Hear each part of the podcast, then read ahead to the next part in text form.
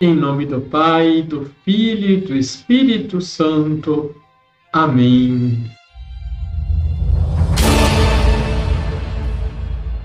Olá, tudo bem com você? Como uma fonte fornece água sempre mais pura, quanto mais as pessoas dela se servem, enquanto a água parada apodrece se dela não se faz uso. Assim também acontece com a riqueza, que jaz inútil. Se ela, porém, for movimentada, então torna-se frutuosa, útil para a comunidade. São Basílio Magno.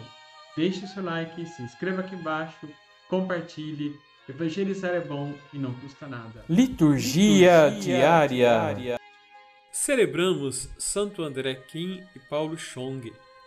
Encontramos na Coreia um testemunho fecundo, especialmente da parte dos leigos.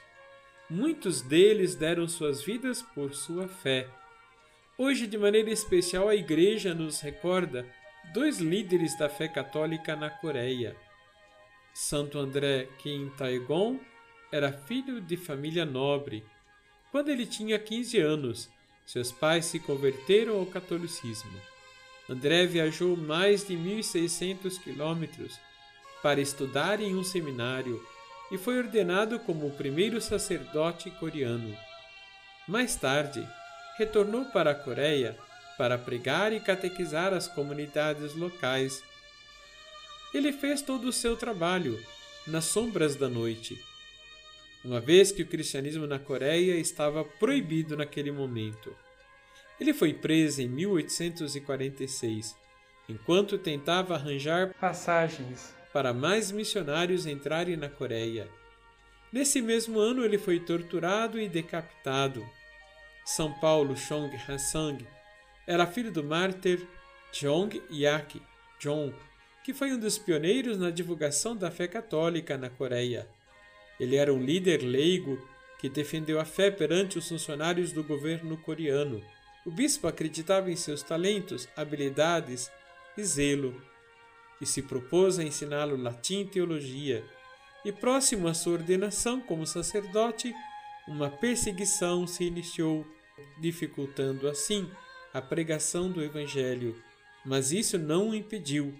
Paulo Chong encorajou os cristãos que estavam sendo perseguidos a permanecer firmes em sua fé. Em 1825, ele escreveu ao Papa Gregório X para confirmar a validade da Igreja coreana, estabelecendo uma diocese e enviando mais padres à Coreia para ajudá-los. Paulo foi preso quando solicitado a renunciar à sua fé, e ele respondeu: Eu já disse que sou cristão e serei cristão até a minha morte. Em 1800 e 1839, Paulo também foi martirizado pela fé. Em perseguições que duraram mais de 100 anos, mais de 10 mil mártires morreram.